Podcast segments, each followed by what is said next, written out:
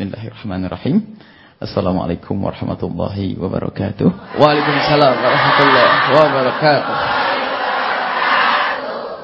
Alhamdulillah wassalatu wassalamu ala Rasulillah Sayyidina Muhammad bin Abdullah wa ala alihi wa ashabihi wa mawalah amma ba'd. Yang kami cintai para pemirsa di mana pun anda berada yang hadir di sini dan juga Mas Hafiz. Yang semoga semuanya dimudahkan pintu menuju surga Allah Subhanahu wa taala. Akan tapi harus ada usaha dari kita. Tidak cukup kita minta kepada Allah, ya Allah mudahkan pintu surgaku. Akan tapi sudahkah pintu surga yang dikirim oleh Allah ke rumah kita kita masuki? Di rumah kita ada pintu-pintu surga. Di antaranya yang harus kita perhatikan pintu surga yang amat besar dan amat luas bahkan min ausati abwabil jannah. Nabi menyebut paling luasnya, paling lebarnya pintu surga adalah ayah ibu kami yang ada di rumah kita. Gimana urusan kita dengan orang tua kita? Bagaimana hubungan kita dengan orang tua kita? Kita sering tanpa sadar kita mengerti akan tapi mengerti dengan akal kita. Tapi hati kita belum. Semua mengerti. Waktu pelajaran di SD mengerti. Berbakti kepada orang tua hukumnya wajib. Anak durhaka, anak durhaka, anak durhaka.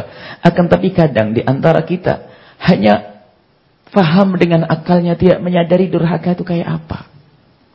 Yang namanya durhaka halus. Dan ketahuilah bahwa hubungan kepada orang tua itu sangat-sangat penting. Sampai dijejer dengan ibadah kepada Allah. Wa qadha rabbuka alla ta'budu illa iyyahu bil walidaini ihsana. Menyembah kepada Allah, beribadah kepada Allah. Kedua adalah bagaimana kita berbuat baik dengan orang tua. Termasuk dosa gede minal kabair sabda Nabi SAW. Imam Bukhari meriatkan dalam hadis sahih. Minal kabair al-isyrak billah. Menyekutukan Allah. Kemudian yang kedua, ukukul walidain. Durhaka kepada orang tua nyusul. Menyekutukan Allah subhanahu wa ta'ala. Akan tapi permasalahannya bukan permasalahan ilmu akal ini. Permasalahannya ilmu hati. Sadar tidak kita durhaka. Cemberut sama orang tua. Ngomong jelekit. Sampai kadang tidak disadari ibu. Wahai para pemirsa. Yang namanya durhaka kepada orang tua halus. Dan ketahuilah bahwa siapa pun yang durhaka kepada orang tua. Dia tidak akan menuai kebahagiaan di dunia dan di akhirat. Disabdakan oleh Nabi kullu dzambin yu'akhirullah uqubatahu yaumal qiyamah illa uquqal walidain fa innallaha yu'ajjilu fid dunya qabla al-mamat. Semua dosa itu diakhirkan hukumannya nanti di akhirat kecuali durhaka kepada orang tua akan didahulukan di dunia sebelum mati. Yang durhaka kepada orang tua akan menuai kesengsaraan. Kalau dia seorang pengusaha akan hancur. Kalau ternyata usahanya masih berjaya pada suatu ketika akan hancur. Kalau masih tetap berjaya akan dikirim istri yang kurang ajar atau dikirim anak yang lebih kurang ajar dari dia. Pokoknya yang durhaka kepada orang tua harus dihukum di dunia sebelum di akhirat. Kesengsaraan di dunia. Kalau bahkan kalau ada orang yang punya permasalahan, sebagian ulama mengatakan, jika engkau punya permasalahan berat, kenapa hidup susah, kenapa problem rumah tangga selalu ada, kenapa kenapa? Koreksi urusanmu dengan orang tua seperti apa? Dan ketahuilah disabdakan oleh Nabi kalau doanya orang tua kepada anak seperti doa Nabi kepada umatnya. Artinya doa orang tua itu sangat mudah dikabul oleh Allah. Akan tapi ini bukan untuk anak yang durhaka. Anak yang durhaka tidak akan menuai kebahagiaan, kebaikan. Biarpun orang tua berdoa di depan Ka'bah sambil mengucurkan air mata darah tidak akan nyampe kepada anak yang durhaka. Alhamdulillah. Maka hati-hati. Cuman permasalahannya adalah kita kurang menyadari dengan hati. Sering kita ngomong durhaka, durhaka, durhaka, durhaka. Akan tapi kadang hati kita ini belum faham makna kedurhakaan. Sehingga tanpa sadar kita ngomong nyelkit ke orang tua. Bahkan sangat sederhana. Mungkin orang tua kita sakit. Orang tua kita sakit. Sehingga kita akan datang kepada orang tua saja masih nunggu. Biar abang dulu saja dah ke rumah ibu. Mungkin kita sudah di depan rumah nunggu pelan-pelan biar abang saja nyalip duluan. Kenapa? Kalau saya duluan nanti saya yang harus menebus resep dokternya. Halus. Na'udzubillah. Kadang kita masih mikir mengeluarkan uang untuk orang tua kita. Padahal ibunda kita lihat. Kalau kita sakit, ayahanda kita. Kalau kita sakit, semuanya akan dikeluarkan. Ah, semuanya akan dijual demi kesembuhan anaknya. Bahkan tidak jarang seorang ibu yang berkata, Ya Allah, biar aku saja yang sakit. Asalkan anakku tidak sakit. Tapi dasar anak ahli neraka, lihat. Dia tidak pernah ngerti makna bekti kepada orang tua. Biarpun dikasih modal miliaran, tidak akan berhasil. Kehancuran akan ia temui hati-hati orang tua. Orang tua. Jangan sampai ada di antara kita yang durhaka kepada orang tua. Kasih sayang orang tua luar biasa, lihat. Kesabaran, ketabahan, dan seterusnya. Kalau ada orang tua yang sudah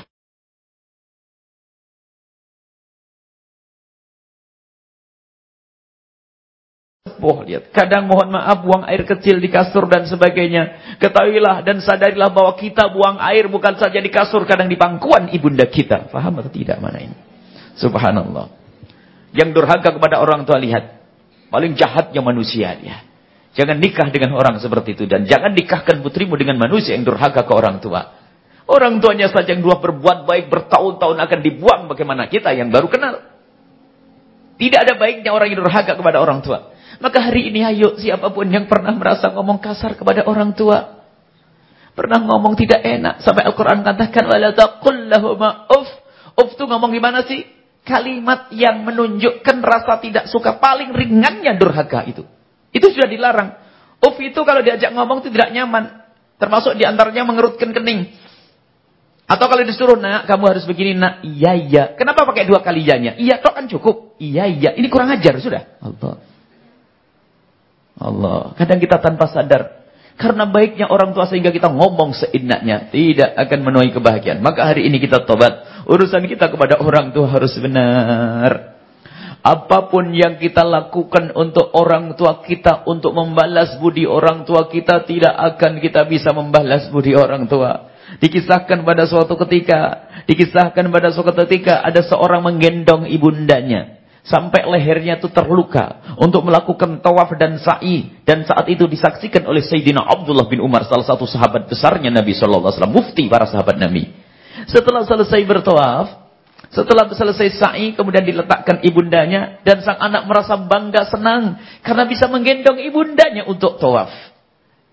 Lalu datang kepada Sayyidina Abdullah bin Umar. Wahai Imam Abdullah bin Umar, engkau menyaksikan aku menggendong ibundaku. Apakah dengan cara semacam ini, aku sudah membalas budi baik ibundaku? Rupanya dijawab oleh Sayyidina Abdullah bin Umar spontan. Tidak. Apa yang kau lakukan tidak. Belum apa-apa. Apa yang kau lakukan belum apa-apa. Tidak tidak sebanding dengan kebaikan orang tua. Orang tuamu. Apa yang kau lakukan tidak sebanding dengan sedetik saat ibundamu melahirkan Waktu ibundamu melahirkan taruhannya adalah nyawa. Kemudian setelah itu.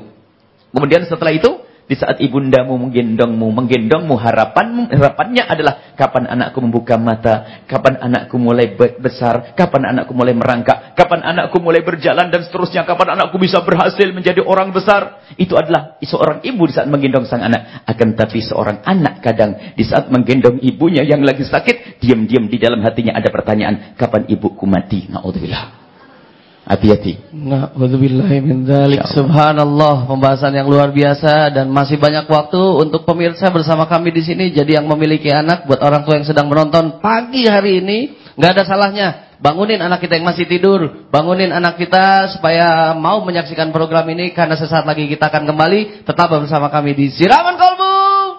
Segar segar segar segar segar. Di Rabbil Alamin kita kembali lagi dalam acara kita Siraman Kolbu. Segar segar segar segar segar di kalbu. Sallu ala Nabi Muhammad. Ya, baik. Pemirsa kami akan mengajak Anda juga untuk uh, telepon ke sini dan juga bisa melalui email. Nah, jadi yang mau mengirimkan email langsung saja kirim ke alamat email siramankolbu.mnctv@yahoo.co.id dengan judul Solusi Ustadz. Jangan lupa sebutkan nama dan juga alamat Anda agar lebih jelas lagi nanti kita akan bacakan. Dan sepertinya sudah ada yang tersambung. Langsung saja kita sapa. Halo, Assalamualaikum. Halo, Assalamualaikum. Waalaikumsalam. Ya, silakan kolbu. Segar, segar, segar di kolbu. Iya, salam. Dari ibu siapa, di mana ibu? Hai, dia Tatang dari Subang. Dari? Subang. Namanya Hajah siapa Ibu? Tatang di Subang. Ya, namanya siapa Ibu? Hajah Tatang. Ibu Hajah Tatang. Pertanyaannya apa Bu? Silakan. Pertanyaannya, Assalamualaikum. Waalaikumsalam. Mau nanya gini, bagaimana cara membalasnya? Orang yang sudah, orang tuanya sudah meninggal semua. Pengen berbakti gitu sama orang tua. Terima kasih, Buya. Sama-sama. Assalamualaikum. Waalaikumsalam, Bunda. Iya. Seperti itu pertanyaannya. Silakan Bu ya. Dan memang ya begitu harus ada kesinambungan. Tidak semua orang tua kita masih hidup. Bahkan ada di antara kita yang sadarnya di saat orang tua meninggal dunia. Allah maha luas dengan pintu pengampunannya. Kan kita babnya bab tobat. Tobat kepada manusia. Kita mulai dari orang tua. Yang pernah durhaka kepada orang tua. Jika orang tua masih hidup, hari ini saatnya. Jangan menunda nanti orang tua meninggal. Saat ini, hari ini, kita harus baik-baik dengan orang tua. Lemah lembut kepada orang tua. Perhatian kepada orang tua. Kita utamakan kepentingan orang tua. Kalau kita butuh duit 500 ribu orang tua kita butuh dahulu kena orang tua. Allah akan balas kalau kita percaya.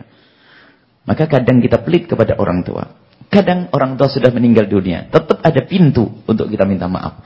Sebab namanya tobat kadang-kadang akhir dulu tidak pernah ngaji. Sekarang saya ngaji. Atau saya dengar pengajian hari ini. Aduh orang tua aku sudah meninggal dunia. Aku sering ngomong kasar. Aku, aku, aku. Baik. Ada cara tobat. Yang pertama adalah Jangan anda berdoa, jangan anda memanjatkan doa kecuali orang tua dibawa dalam doa. Tanda ingat hati. Kadang kita berdoa panjang lebar, orang tua ditinggal. Mana orang tuamu? Sementara pengkabulan doa ada sangkut pautnya dengan kesan sambung hati kita dengan orang tua. Orang tua seperti apa pun, ya. Bawa dalam doa. Kalau sudah lupa dalam doa saja, tanda dia tidak ingat ke orang tua, tanda tidak ada cinta, tanda tidak ada bakti. Apa sih susahnya doakan orang tua? Doakan itu minimal dengan kalimat Allah maghfirlahu atallaha warhamu warhamah. Ya Allah berikan kasih sayang. Ampuni orang tuaku dan berikan kasih sayang orang tuaku di alam barzah. Dan nanti di badan masyar dan nanti di akhirat. Itu saja. Kok susah benar? Dan susah itu menunjukkan tidak sambungnya hati. Pelan doa menunjukkan dia tidak punya bukti. Yang pertama berdoa. Jangan anda berdoa. Kalau anda berdoa sekali saja kalau orang tua lupa itu jangan-jangan ini nggak punya sambung hati kepada orang tua. Awasnya. Yang kedua adalah jika kita mendapatkan rezeki atau apa pun, potong dari rezeki tersebut. Berikan kepada tempat yang mulia, fakir miskin, yatim, pesantren, masjid, niatkan untuk orang orang tua. Ini. Jadi pahalanya kita niatkan untuk orang tua kita. Termasuk kita kembangkan dalam bentuk amal baik semuanya. Ini dalam bab fikih yang luas. Namanya ihda utawab. Menghadiahkan pahala. Jadi ingat orang tua. Di saat kita bisa berbuat baik. Dengan berharap semoga orang tuaku mendapatkan. Bisa membaca Al-Quran. Lalu kita minta kepada Allah. Ya Allah semoga pahala ini pun engkau berikan kepada orang orang tua. Atau sedekah tadi. Gajinya satu juta potong. 20 ribu, 50 ribu, 100 ribu. Anggap kalau orang tua kita hidup ada di samping kita. Kalau memang kita cinta pada orang tua. Kita kasih atau tidak? Sangat kita kasih kalau orang tua kita butuh. Tidak butuh pun tanda cinta tentu kita akan memberikan kepada orang tua. Jadi biarpun beliau meninggal masih bisa kita kirim tapi bukan kita kirim uang. Tapi kita akan niatkan uangnya untuk ibadah, untuk kebaikan. Lalu niatkan pahalanya untuk orang orang tua. Yang ketiga adalah min abaril biri silatuti abih sabda Nabi. Termasuk bekti yang sangat bekti adalah menyambung silaturahmi orang tua. Siapa yang pernah dibaikin oleh orang tua kita? Dulu mungkin orang tua kita waktu masih hidup selalu memberikan hadiah kepada orang yang ada di sana. Beri hadiah kirim. Dilanjutkan apa yang pernah dibangun oleh orang tua. Maka termasuk durhaka adalah menyakiti orang yang dibaiki oleh orang tua kita. Termasuk durhaka menyakiti orang yang disakiti oleh orang tua kita. Maka itu pembahasan masalah silaturahmi dengan saudara. Maka jika ada orang merebut waris itu melakukan dosa yang sangat dosa yang sangat dosa. Karena apa? Nyak merebut waris kan nyakiti saudara. Saudara itu anaknya siapa? Anaknya orang tua. Berarti nyakiti orang tua. Lihat. Merebut waris itu orang ahli neraka yang berjalan di atas bumi. Kalau ada yang di sini atau yang menyaksikan semoga diberi kesadaran. Merebut waris dosa durhaka ke orang tua, dosa mengambil harta saudara, dosa memutus tali persaudaraan. Nanti akan kita bahas pembahasan ini. Akan tapi itu di antaranya tiga hal hendaknya kita lakukan. Dan ini bisa dilakukan setiap hari, setiap minggu, setiap bulan, setiap tahun. Boleh setiap tahun mungkin rame-rame pas hari raya Idul Fitri halal bihalal atau reuni keluarga atau terserah namanya apa sesaat menyebut namanya hal sesaat namanya reuni sesaat ini pertemuan keluarga ada silaturahmi. Ini yang ketiga, menyambung silaturahmi. Ini anaknya bapak, ponakan bapak, saudara bapak kumpul. Habis itu apa nyembelih kambing, nyembelih ini enak silaturahmi. Nyambung silaturahmi dengan saudara orang tua, saudara ibu adalah termasuk bagian bekti kepada orang orang tua. Ya, subhanallah. Uh, Bu ya, terima kasih dan juga buat uh, pemirsa Bu Haja Tatang yang sudah bertanya. Saya mau nanya nyambung sedikit nih Bu ya. Kan doa yang sampai buat orang tua adalah doa anak yang soleh ya Bu ya ya kepada orang tua yang sudah tiada. Nah, kalau anaknya sendiri itu memiliki kesalahan dulu sama orang tua, berarti kan itu tandanya anak yang tidak soleh. Nah, seberapa gimana caranya tuh supaya doa kita sampai sedangkan kita anak yang pernah berdurhaka sama orang tua. Baik, majelis kita ini adalah untuk menjadikan orang soleh. Kita babnya tobat. Semua babnya tobat. Majelis ini malah banyak kesirangan kolbu malah hari Senin pagi adalah bagaimana yang tidak soleh menjadi soleh, yang enggak sholat kemarin amin. jadi soleh, yang pernah berzina tobat dan seterusnya menjadi soleh agar doa kita nyam, nyambung keterima saya ini. Jadi hari ini adalah untuk menjadi orang soleh. Ada pintu maaf, ada kesalahan kita manusia, ya. akan tapi Allah pun juga memberikan pintu maaf. Memberikan maaf kepada siapa pun yang mau memohon maaf kepada Allah dan mau bertobat. Tidak soleh hari kemarin, tapi hari ini bertobat menjadi soh. Soleh at-taibu minad dambi kaman la kaman la. Orang bertobat dari dosa seperti orang yang tidak pernah berdosa. Maka jangan nunda tobat. Yang pernah punya masalah kepada orang tua jangan ditunda esok hari. Macam-macam lo bentuk durhaka. Kalau kita cerita bentuk durhaka macam-macam. Anda yang merantau, tolong tanyakan diri hati kecil Anda. Anda yang merantau setelah melakukan sholat hari raya Idul Fitri. Kalau lagi di rumah pertama kali yang kita temui adalah ibunda ayah anda kita. Tapi di saat merantau tanyakan dirimu yang pertama kali engkau telepon siapa? Bosmu, orang yang kasih duitmu, pinjaman padamu? Mana orang tuamu? Ah, jangan kalah dengan seorang anak kecil. Anak SMP mau berangkat sekolah disamperin sama sahabatnya. Ayo berangkat sekolah. Wah, buru-buru dia lagi makan. Kalau lagi makan diingatkan sama temannya karena waktu sudah siang. Buru-buru dia mencuci tangan salaman dengan ibunya pergi ke sekolah naik sepeda ngebut. Sampai di sekolah tiba-tiba tadi yang makan tadi yang buru-buru tadi sampai di sekolah itu nyandarkan sepeda sebentar balik lagi. Setelah balik lagi di, di, kemudian balik ke sekolah lagi ditanya, "Hei, kenapa kamu kok balik lagi pulang ke rumah? Ada yang ketinggalannya?" Enggak. Terus ngapain kamu pulang? Enggak kerjain PR-nya? Enggak. Terus ngapain kamu pulang? Rupanya anak SMA kelas 1 itu berkata, Aku tadi waktu kamu nyamperin aku, aku kan lagi makan. Karena aku lihat jam buru-buru, aku nyuci tangan langsung aku pergi.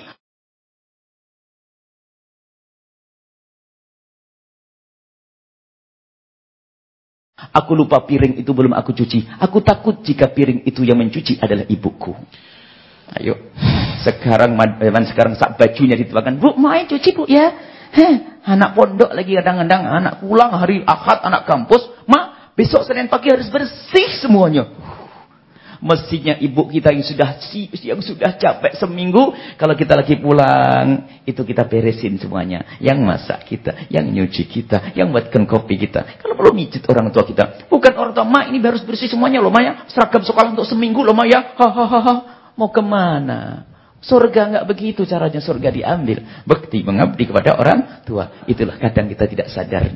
Mentang-mentang orang tua sayang kita seenaknya. Mentang-mentang orang tua cinta seenaknya. Wahai adik-adikku semuanya. Raihlah kebahagiaan ini.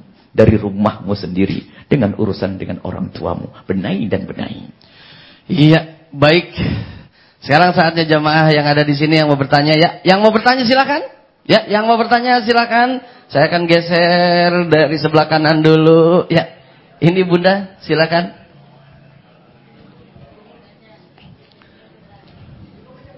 Ya.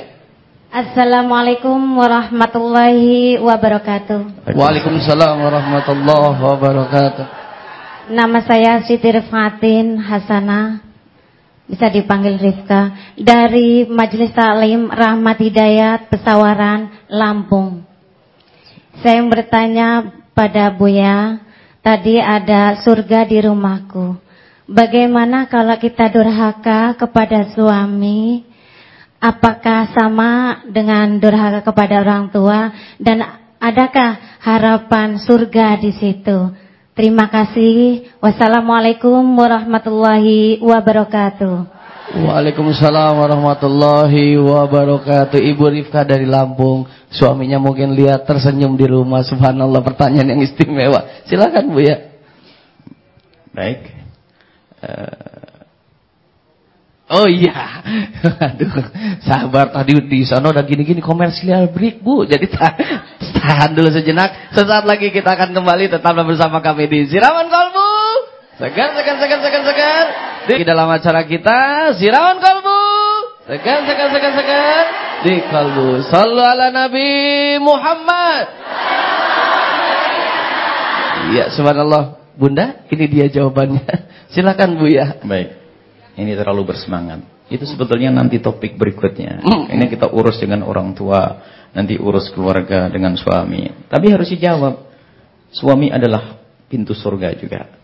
Yang durhaka kepada suami neraka. Bahkan dalam urusan ini lebih berat kepada suami. Karena suami kalau kepada orang tua jadi pernah kalau seorang istri harus kepada suami tanpa meninggalkan bakti kepada orang tua. orang tua. Bukan saja istri kepada suami, suami dolim kepada istri juga masuk neraka. Hmm. Jadi nanti akan dibangun semuanya, insya Allah. Nggak boleh. Jadi rumah tangga harus surga sebelum masuk surga nanti di akhirat. Rumah kita, kita dengan orang tua baik, kita dengan pasangan baik, kita dengan anak baik, sehingga di dunia sudah masuk sur kayak di surga. Itu jadi nggak boleh ada kedoliman. Suami dolim kepada istri haram neraka. Istri kurang ajar sama suami juga nah neraka. Sama itu nanti. Cuman nanti Bu ada pembahasan berikutnya.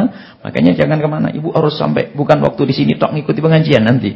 Sampai di rumah nanti terus. Ikuti ini ada silsilah. Kita bangun keindahan rumah tangga nanti. Gimana baik rumah tangga. Mesra yang punya cekcok-cekcok. Nanti ada obatnya nanti. Resepnya nanti. Ya. Resepnya diikuti pada uh, apa, episode-episode selanjutnya. selanjutnya. Baik. Bunda Rifka itu jawabannya Terima jadi. Terima kasih Buya. Wassalamualaikum warahmatullahi wabarakatuh. Waalaikumsalam warahmatullahi wabarakatuh. Makanya nyesel kalau enggak terus menyaksikan kita setiap pagi di Siraman Kalbu. Seperti yang satu ini yang tidak mau menyesal yang sudah bergabung bersama kami. Langsung kita sapa. Halo, Assalamualaikum.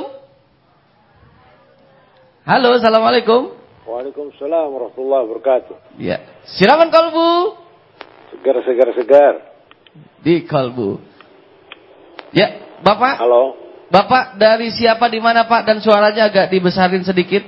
Dari Pak Anwar Bogor. Pak Anwar di Bogor. Silakan Pak Anwar pertanyaannya. Ya, Assalamualaikum Buya. Waalaikumsalam warahmatullahi wabarakatuh. Assalamualaikum Buya. Waalaikumsalam, Waalaikumsalam warahmatullahi wabarakatuh. Ya, begini. Saya itu agak bingung sekarang ini. Di Indonesia ini mayoritas Islam yang sarjana begitu banyak, yang hatam yang segala banyak. Tapi akhlak sekarang ini anak muda sampai ke para sarjana itu begitu rusak. Apakah ini juga salah satu dari durhaka terhadap orang tua yang turun menurun? Sekian, Bu ya. Terima ya. kasih. Assalamualaikum warahmatullahi wabarakatuh. Waalaikumsalam warahmatullahi wabarakatuh apakah ahlak yang ada saat ini karena dosa turun temurun pada orang tua? Uh, di dalam Islam tidak ada dosa keturunan. Jadi dosa orang tua ya ditanggung orang tua, dosa anak ditanggung anak. Kecuali kita menjadikan orang lain itu bermaksiat. Misalnya orang tua yang tidak mendidik anaknya, lalu anaknya durhaka, anaknya masuk neraka. Setelah anaknya masuk neraka, nuntut. Saya durhaka kepada bapak ibu saya, karena bapak ibu saya tidak mendidik. Makanya ibu kalau sudah ngerti ilmu begini, jangan sampai nyekolahkan anaknya salah. Jangan hanya nyekolahkan anak hanya urusan-urusan dunia saja, tapi kenal Allah atau tidak. Menjadi anak takut kepada Allah atau tidak. Adapun yang ditanyakan tentang problem negara ini adalah subhanallah. Ini problem negara yang katanya akhlaknya bejat dan seterusnya dan seterusnya. Itu adalah kumpulan-kumpulan dari problem-problem yang ada di rumah-rumah. Makanya yang bicara tentang negara, ayah silakan membangun negara. Tapi kita ingin membangun dari rumah. Karena negara terdiri dari keluarga-keluarga. Yuk kita membangun akhlak di rumah. Kemarin bagaimana? Kita ngajari anak kita salat, ngajari anak kita agar takut zina. Kemudian setelah itu ngajari anak kita berbakti kepada orang tua, ngajari anak dengan sesama baik. Nanti insya Allah akan terbangun. Jadi gitu ini, termasuk ini membangun akhlak itu dari sini. Kita tidak, misalnya, tidak cukup kita berbicara tentang suatu yang gede, tentang negara Islam, perjuangan menegakkan syariat. Akan tapi kita yang presidennya saya, wakil presiden istri saya, menterinya anak-anak saya, di rumah saja syariat tidak tegak. Akhlak pun di rumah tidak benar. Bangunan syariat apa yang akan kita bangun jika di rumah yang penguasanya adalah kita sendiri, ternyata belum bisa membangun. Makanya kita saat ini fokus kepada Rom, rumah. Di rumahmu ada surga. Ini loh, nanti kalau sudah rumah, rumah, rumah, surga, lihat akan muncul kampung indah, muncul masyarakat indah, negeri indah. Jadi ini pembangunan dari dari yang kecil. Ada yang berbicara tentang menegakkan kebenaran, menegakkan keadilan. Boleh menegakkan keadilan dan harus. Akan tapi jangan lupa di dalam rumah kita pun harus kita tegakkan syariat, kita tegakkan keadilan, kita tegakkan keadilan, keindahan di dalam rumah dan cara inilah yang kita hadirkan. Baik, insya Allah. Iya, terima kasih Pak Anwar di Bogor. Langsung kita akan uh, email, membacakan email yang sudah masuk nih Bu ya buat siraman kolbu dari Endah Cahyati Karawang ya. Assalamualaikum warahmatullahi wabarakatuh. Assalamualaikum warahmatullahi wabarakatuh. Buya, saya mau nanya bagaimana cara untuk menasihati orang tua yang banyak melanggar syariat Islam tapi tidak menyakiti hatinya. Terima kasih atas baik, jawabannya. Jadi berbakti kepada orang tua bukan saja kepada orang tua yang baik. Biarpun orang tua jahat kayak apa pun tetap wajib berbakti. Cuman bentuk berbaktinya beda. Kalau orang tua kita mohon maaf tidak sholat, cara bakti kita bagaimana kita bawa dengan seindah mungkin, sehalus mungkin, selembut mungkin, agar orang tua kita menjadi ahli sholat. Kalau kita membiarkan tanda kita durhaka, rela orang tuanya masuk neraka. Dengan bermacam-macam upaya. Bahkan terus tidak rela. Mungkin kita sering menangis ibu tidak sholat, bapak tidak sholat. Dan namun cara menasihati ini adalah ilmu. Menasihati orang tua, kita harus tahu posisi anak sebagai anak. Jadi harus diperhatikan waktu. Kan? Kalau kita mengingatkan orang tua atau siapa pun, itu ada waktu yang tepat. Kita harus ambil waktu yang tepat. Bukan di saat melanggar lalu ditegur. Mungkin dengan dengan bermacam-macam cara. Mungkin kalau orang tua kita tidak sholat. Karena ibu rajin sholat. Tinggal sering duduk sama orang tua. Minta doa. Abah, Umi, tolong doain saya. Doain apa nak? Agar saya bisa istiqomah dalam sholat. Kan mikir anak. Doain sholat. Saya tidak sholat. Doain sholat. Jadi jangan mengatakan. Abah ini harus sholat. Kalau tidak sholat masuk neraka. Ini nggak kurang ajar namanya ya. Jadi dengan kelembutan. Jadi pilih waktu yang tepat. Waktu yang tepat. Kemudian setelah itu. Kebenaran yang pertama ini tadi, kebenaran tidak harus diucapkan hari itu. Jadi kalau anda mengingatkan seseorang harus pilih waktu. Termasuk kepada istri, kepada suami. Harus pandai. Jangan istri lagi melanggar langsung hidakur. Mungkin lagi dipijitin, lagi makan enak.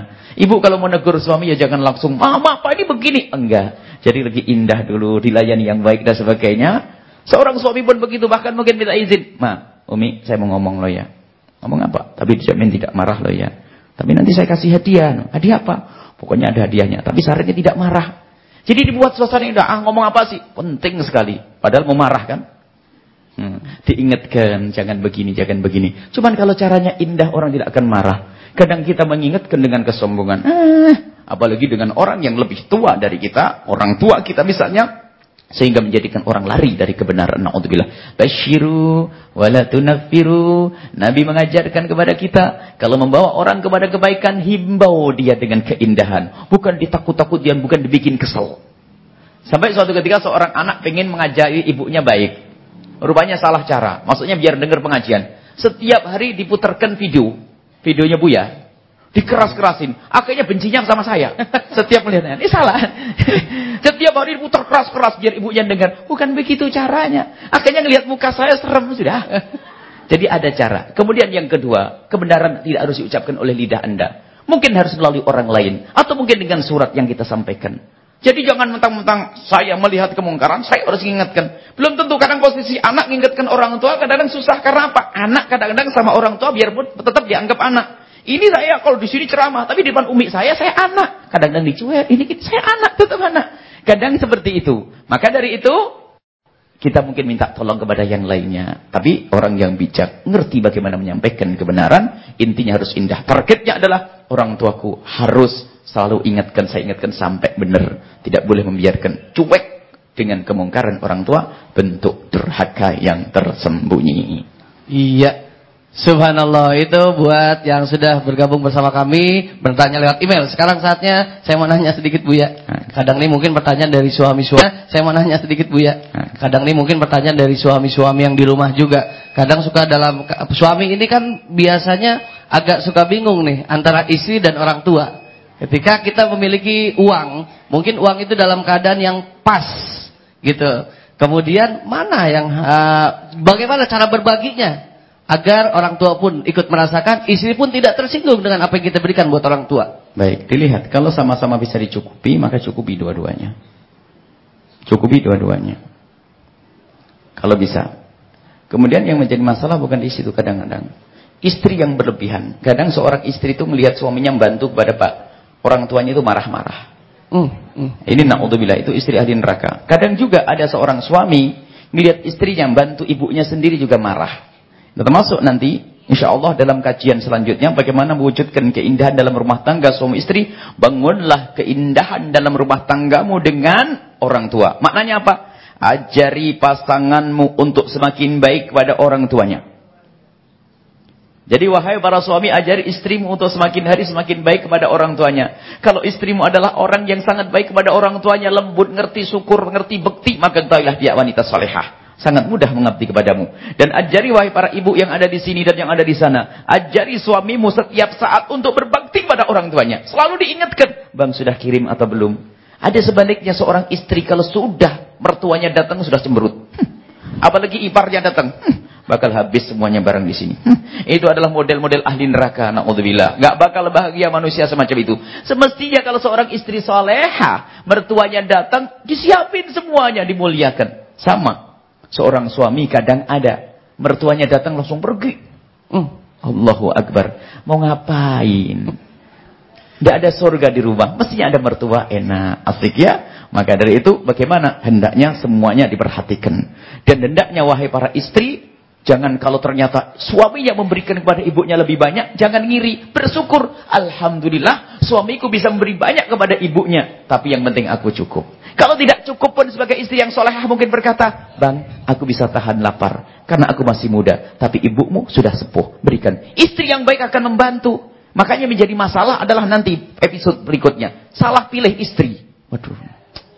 Sama salah pilih sua. Suami musibah ini ganggu hidup ngajak masuk neraka bareng-bareng. Ibu, Bu, di sini ada enggak yang ketika mertua datang cemberut? Subhanallah, di sini saya yakin banget nggak ada tentunya. Tapi nggak tahu kalau udah di rumahnya masing-masing. Baik. Kita akan kembali lagi setelah yang satu ini tetap bersama kami di Siraman Kalbu. Ya, segan, segan, segan, segan. Di Kalbu, ya salam.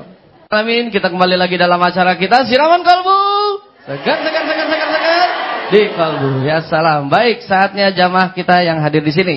Dan oh sudah ada penelpon ternyata. Mohon maaf Bunda, kita sapa dulu penelpon kita. Halo, Assalamualaikum. Waalaikumsalam. Ya, silakan kolbu. Halo. Halo. Halo, ya. silakan kolbu. Halo. Halo, Bunda silaman sudah kolbu seger seger seger. Di kolbu.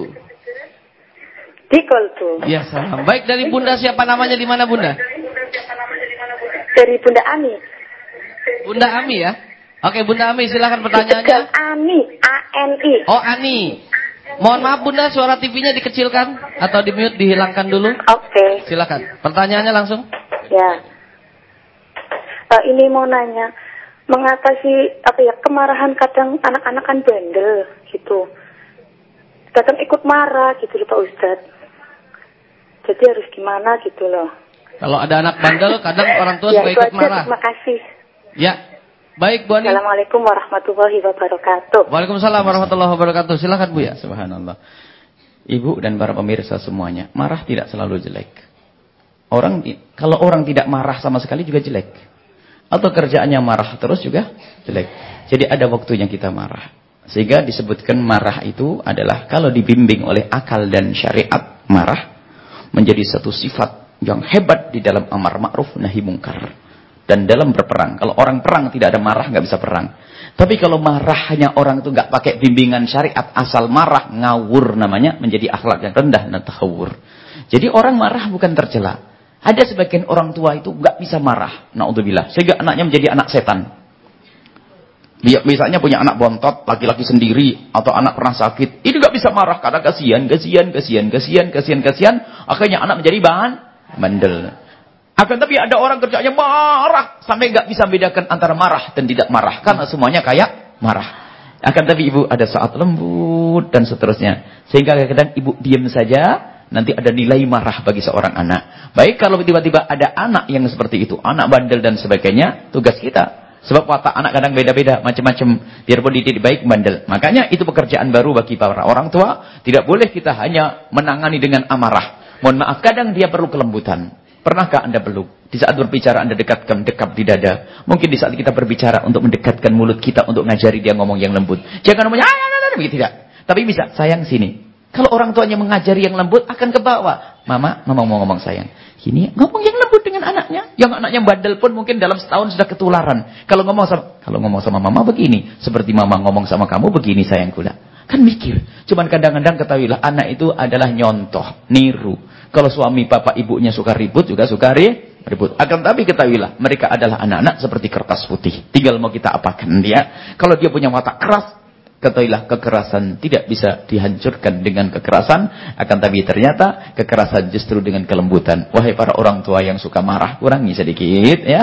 Biarpun bandel kayak apa namanya anak. Anak itu kalau dimarahi nggak ngerti hak dan batil. Benar, salah nggak ngerti. Ngerti yang muka orang tuanya cemberut serem.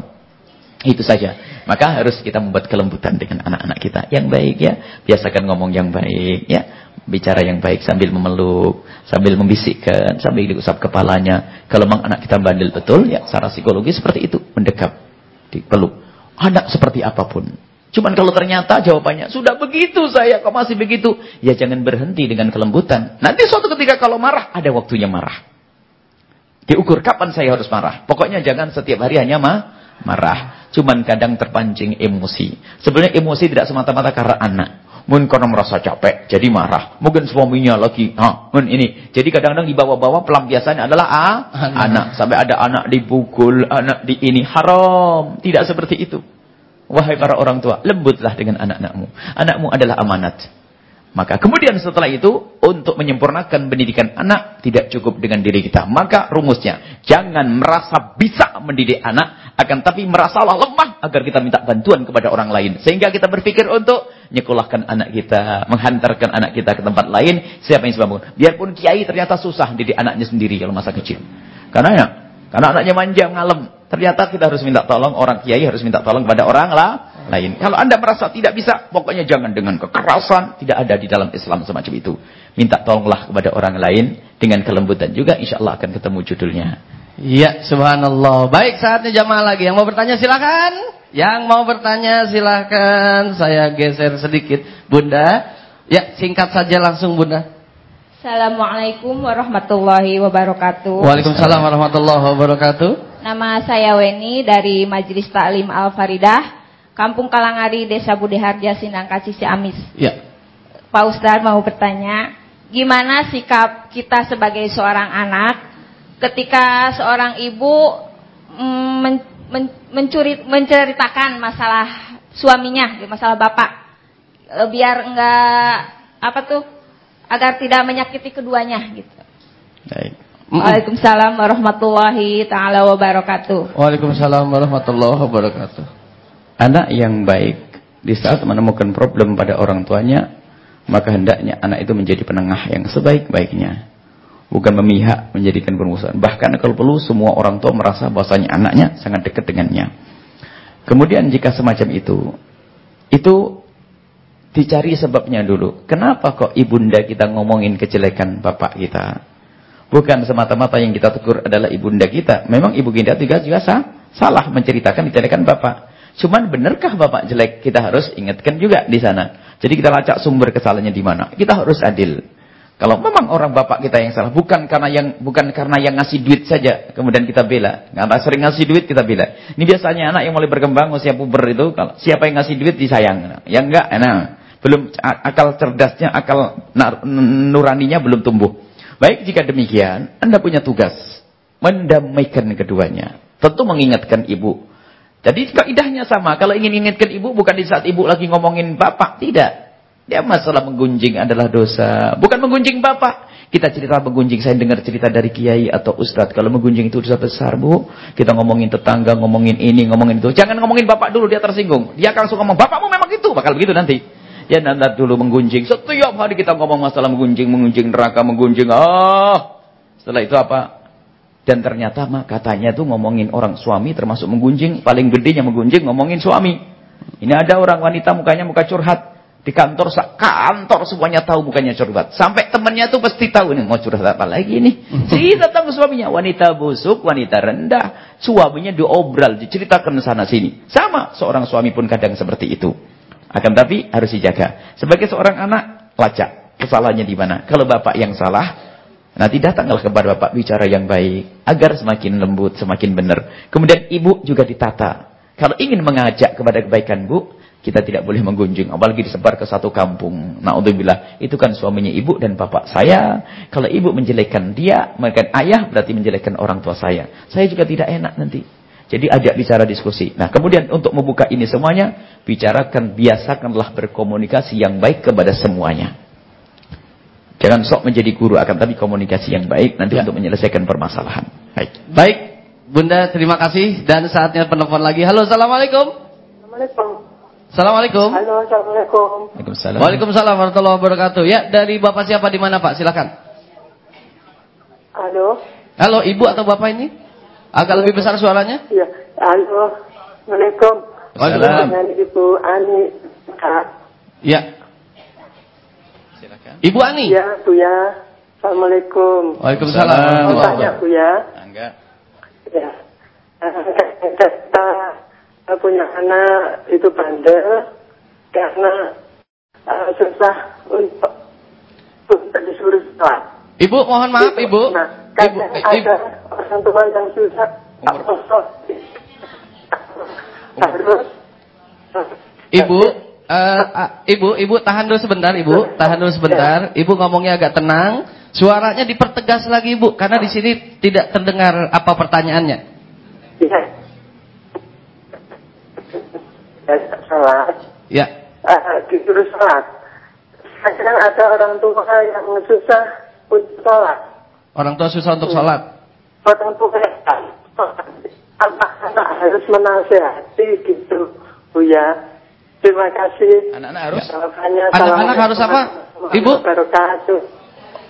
Oh ya, oke baik. Kita sudah tangkap. Terima kasih. Jadi ada orang tua yang susah untuk sholat. Bagaimana anak menyikapi itu? Ya. Makanya tadi sudah disampaikan Sudah bahwa disampaikan. berbakti kepada orang tua bukan di saat orang tua dalam keadaan baik-baik saja. Termasuk di saat orang tua dalam keadaan tidak baik harus ada bakti. Contohnya orang tua tidak sholat. Maka bakti kita adalah kita himbau. Kita giring halus dan indah orang tua kita untuk bisa melakukan sholat. Sholat kita fahamkan sholat. Kalau sholat itu gampang. Dan dengan kelembutan tetap. Jadi biarpun orang tua pemabuk, orang tua begini, tanda bakti kita. Bagaimana orang tuaku adalah berhenti dari itu semuanya. Dengan bermacam-macam cara. Allah. Itu anak berbakti. Jangan lalu putus asa. Wah memang bapakku nggak benar ya sudah mau apa? Oh tidak. Ini tanda tidak bakti. Kenapa orang tuamu mau masuk neraka masa kita biarkan? Kalau kita memang cinta ke orang tua, kita tidak akan rela orang tua kita masuk neraka. Akan kita tarik. Yang mabuk, yuk kita hentikan. Yang zina, kita hentikan. Yang ini harus. Tidak boleh kita diam. Dengan cara yang indah, hikmah. Dengan cara yang lembut. Seperti yang diajarkan Nabi Sallallahu Alaihi Wasallam. Dan kita harus tahu posisi anak. Kalau ngomong kepada orang tua, harus ada adab tata krama. Baik ya. Harus berusaha. Sampai kapan? Sampai saya mati dalam keadaan mengajak kepada kebaikan. Kepada orang tua. Tidak boleh kalimat. Tidak boleh keluar kalimat. Yang nggak mau, mau. Kalau nggak usah. nggak mau ya sudah, terserah. Awas. Kalau tidak sadar kita. Na'udzubillah. Berarti kita tidak sadar menuju neraka. Harus kita saat ini sadar. Dan kita membuat perubahan di rumah kita. Cari sorgamu di rumahmu. Orang tuamu adalah pintu sorga yang sangat luas. Seperti yang diajarkan Nabi Sallallahu Alaihi Wasallam. Kita bertemu nanti pada episode-episode selanjutnya. Jangan diputus ini. Nanti ada orang tua, ada saudara, ada suami istri yang sangat panjang nanti. Pokoknya hidup harus indah deh. Nggak ada susah-susah, nggak ada ribet, nggak saya ini ngapain hidup yang ribet banget. Makanya orang bodoh yang jalan hidup dengan susah. Tapi hidup indah, ketemu ini indah, indah, indah, enak. Sebelum masuk surga sudah seperti di surga. Tapi kalau hati kotor, dengan ibu nggak baik, dengan mertua ribut, dengan istri berantem, dengan tetangga, mau ke mana dia? Mau hidup di hutan sama harimau sana? Ah, Baik, ini saja. Bismillahirrahmanirrahim. Alhamdulillahirabbil. Allahumma shalli ala sayyidina Muhammad wa ala ali sayyidina Muhammad. Allahumma ya Allah yang menyaksikan kami saat ini ya Allah. Pandanglah kami dengan kasih sayangmu ya Allah. Kami mohon ya Allah. Kami mohon ya Allah jika ada di antara kami yang hadir di sini atau yang menyaksikan acara ini. Ada di antara mereka adalah hamba-hamba yang tidak sadar kalau mereka telah durhaka kepada orang tua. Kami mohon ampuni mereka ya Allah dan berikan kesadaran dan mudahkan mereka untuk bisa berbakti kepada orang tua, untuk menuai kebahagiaan, untuk menggapai surga dengan berbakti kepada orang tua. Bantulah kami untuk berbakti kepada orang tua kami dan ampunilah kedurhakaan kami ya Allah. Ampunilah kedurhakaan kami pada orang tua kami dan jadikanlah saat ini detik ini adalah saat kami untuk memperbaik-baikan kepada kepada orang tua kami. Bantulah kami untuk berbakti kepada orang tua kami. Ya Allah, ampuni kedurhakaan kami. Ya Allah, orang tua kami sudah sepuh, pandangan mata mereka sudah kabur, kulit keriput, rambut memutih, jalan tertatih-tatih. Kadang kami masih membentak, ngomong kasar kepada orang tua kami. Maka kami mohon angkat derajat orang tua kami, muliakan mereka ya Allah. Ampuni mereka dan berikan kasih sayangmu kepada mereka. Dan ampuni kami ya Allah. Ampuni kami dan lembutkan hati kami ya Allah. Sehingga kami bisa lembut dan berbakti kepada orang tua kami. Jauhkan lidah kami dari ngomong kasar kepada orang tua kami. Jauhkan hati kami dari cuek kepada orang tua kami. Kami ingin peduli dan peduli. Kami ingin mencintai dan mencintai. Kami ingin berbakti kepada orang tua kami. Ya Allah yang memiliki hati kami. Ya Allah. Kami mohon jangan sampai ada orang yang ada di tempat ini. Atau menyaksikan acara ini. Jika mereka kemarin adalah durhaka. Jadikan hari ini menjadi keadaan yang berbati. Dan bukalah pintu kebaikan setelah hari ini. Ya Allah. Engkau sungguh maha tahu tentang keadaan kami. Ya Allah. Dan kami mohon orang tua kami yang telah meninggal dunia. Ampuni mereka mereka ya Allah. Ampuni mereka ya Allah. Angkat derajat mereka dan berikan kasih sayangmu kepada mereka. Dan kami mohon berikan kepada kami segala kebaikan. Keluarga kami, anak keturunan kami. Dan kami mohon ya Allah. Jadikan anak-anak kami anak yang kelak bisa berbakti kepada kami ya Allah. Orang tua mereka. Dan jadikan kami orang tua yang bisa mendidik anak-anak kami. Sehingga kami dan orang tua kami, kami dan anak-anak kami menjadi ahli surgamu. Dan kami mohon yang sempit rizki lapangkan. Yang sakit sembuhkan. Yang punya hutang mudahkan kami dalam bayar hutang kami. Dan dekatkan kami kepada ulama-ulamamu yang tulus ulama-ulamamu yang bisa membawa kami kepada kebaikan. Dan jauhkan kami dari ulama dari ulama-ulama ahli fitnah ya Allah. Dan kami mohon panjangkan umur kami dalam ketaatan serta sehat walafiat. Dan berikan kepada kami semua khusnul khatibah mati dalam keadaan iman iman dan jadikan ucapan kami ya Allah kelak ucapan kami, orang tua kami, anak-anak kami dan semuanya saat mencabut nyawa kami, Amin. hati dan lidah kami mampu mengucapkan kalimat mulia la ilaha illallah Muhammadur Rasulullah. La ilaha illallah Muhammadur Rasulullah. La ilaha illallah Muhammadur Rasulullah sallallahu alaihi wasallam. Rabbana atina fid dunya hasanah wa fil akhirati hasanah wa qina adzabannar wa sallallahu ala sayyidina Muhammadin wa ala alihi wa sahbihi wasallam walhamdulillahi rabbil alamin. Al-fatihah